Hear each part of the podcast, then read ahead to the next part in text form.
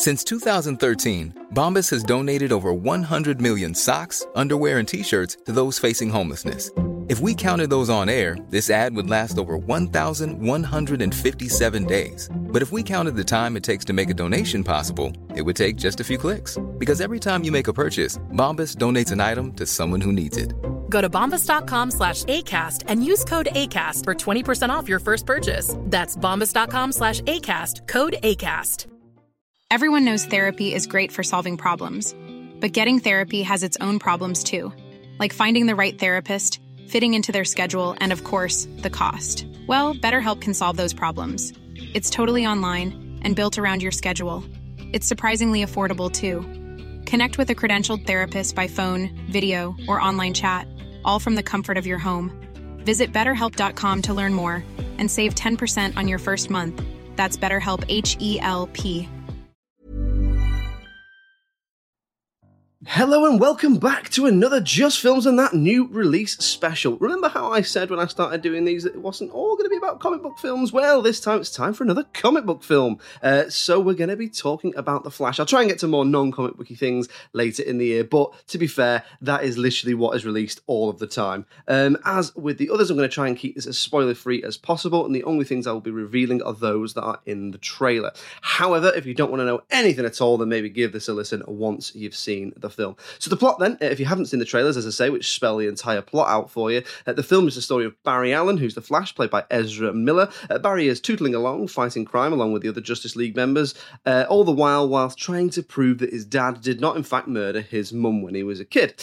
Then he realises he can use his powers to travel back in time, and in doing so might be able to save his mother's life. He goes back and does that, and in doing so we get a whole mess of time travel stuff and chaos theory stuff in which Batman is now not Ben Affleck, but it's Michael Keaton, and there's no more Henry Cavill Superman, and so on and so forth. Just think about the butterfly effect in terms of the plot, not the, mid-noughties metal aesthetic. Anyway, let's get into it then. So, look, I've seen a real mixed bag of reviews on this, and it is by no means perfect, but overall, I had a pretty good time with it. Nostalgia is doing a lot of the heavy lifting in this film, though. It's chock-a-block full of callbacks and cameos in a way that I think a lot of people thought that Doctor Strange would be, but it wasn't, and this is, and it does it for me without really over-egging the pudding. I think it gets the balance quite right for my tastes anyway. The one most people will know about, of course, is Michael Keaton returning as Batman, and he absolutely smashes it out of the park. To be honest, it's just nice to see him back, and as soon as he came into it, I was just transported back to being a kid,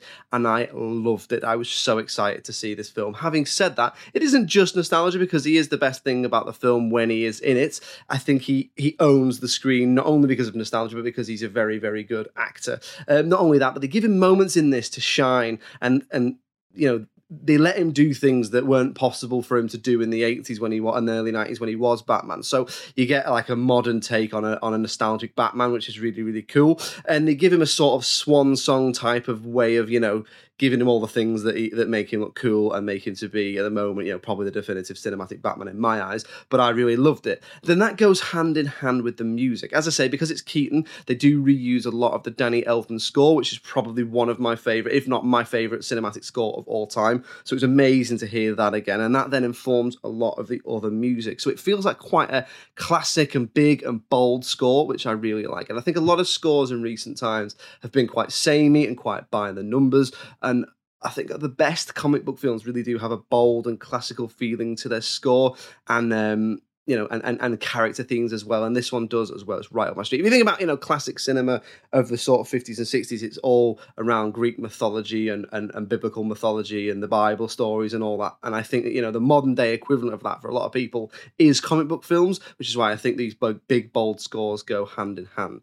In terms of performances, Michael Keaton was my highlight, but it would be hard to talk about this film without talking about Ezra Miller. Listen, I know a lot of people said that the issues surrounding them have cast a shadow over the film, and I could completely see what they mean, but ultimately the film is out and I'm talking about it, and their performance is a massive part of this film, so it's hard to talk around it. Listen, I'm not really one for celebrity culture, and I'm also not one to comment on a situation that's clearly got a mental health and substance issues woven into it when I'm not an expert on it. So I'm talking about the performance because Ezra Miller plays the Flash and is in this film a huge amount. Anyway, I think they are great in this. Not only do they play Barry, but they do so multiple times and have a lot to do, as all the Barrys he plays have, you know, different backgrounds and energies and stuff like that. So that means they've got to be funny, charming, heroic, damaged, and a whole host of other things. And I think they do a really good job of being charming and funny, but also they give a real vulnerability to the character. And I think it's interesting to have a lead in a superhero film who is against the mold a little bit and is not your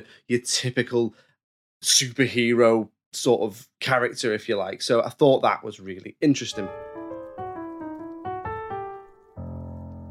Moving on to things that I didn't like, as I said, this film is not perfect in my opinion. The first thing I want to talk about is the effects and the way that the film looks. The reason I put it here is because it's something that I like and dislike at the same time. There's already been a lot of criticism about the way the film looks, and people saying the CGI isn't very good, or it looks cheap, or it looks shonky, and the director's come out in defense of it, saying it was a creative choice. And I have to say, I believe him, I believe the director, because at first I was watching it thinking, oh, this doesn't look very good, the CGI isn't very good, and then I realized there's no way, or you know, cynics out there may disagree with me, but there's no way that this much weird-looking CGI can be done in a film of this magnitude. You know, when CGI is bad, it's often the odd moment that really draws attention to it and looks out of place. But in this, it's constant. So I think it must be a creative choice. And once I settled into that, I actually really enjoyed it when it's applied well. So there are moments, particularly towards the big climax of the film, where the way the CGI and the effects and the look of the film is it gives it a real golden age comic book feel.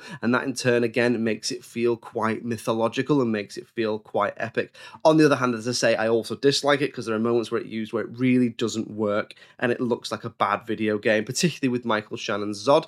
So I really like Michael Shannon, really like him as Zod, I really like it as an actor. I think he's excellent, but what he is not in this film very much. When he's on screen, they keep him in his Kryptonian armor, and I think that's probably because it's mostly all CGI, and he probably came in, did a bit of, you know, few lines in an audio booth and had his face scanned or whatever. But to be fair, for $4 billion and probably a couple days' work, I'd imagine he was paid more for this than I'll earn in the next few years. So fair play to Michael. It's nice work if you can get it. It's a time travel film as well, as I've already said. So there's very much the feeling for me of don't think about the science because it doesn't really make sense. And listen, I'm very much in the camp of I'm not looking for accurate science and realism in a film about superheroes who can fly and lift stuff up, you know, or whatever. So having said that, there are a lot of plot holes and unanswered questions in this film, so I did leave thinking about them. The film's also really bloated. It's really overlong. It's about 2.5 hours long, and I think it's probably half an hour too long. They do drag out a lot of scenes, and you spend a lot of time with characters you don't really care about, and not enough time with characters I think that you do care about. Anyway,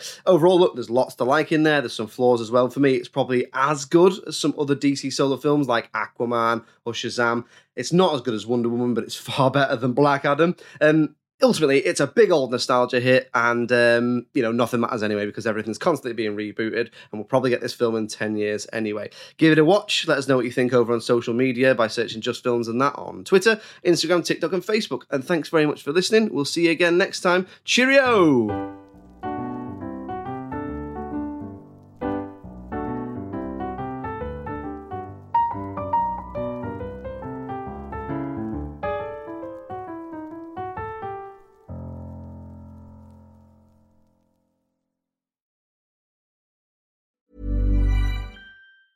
Planning for your next trip? Elevate your travel style with Quince. Quince has all the jet-setting essentials you'll want for your next getaway, like European linen, premium luggage options, buttery soft Italian leather bags, and so much more. And it's all priced at 50 to 80% less than similar brands. Plus, Quince only works with factories that use safe and ethical manufacturing practices. Pack your bags with high-quality essentials you'll be wearing for vacations to come with Quince. Go to quince.com/pack for free shipping and 365-day returns.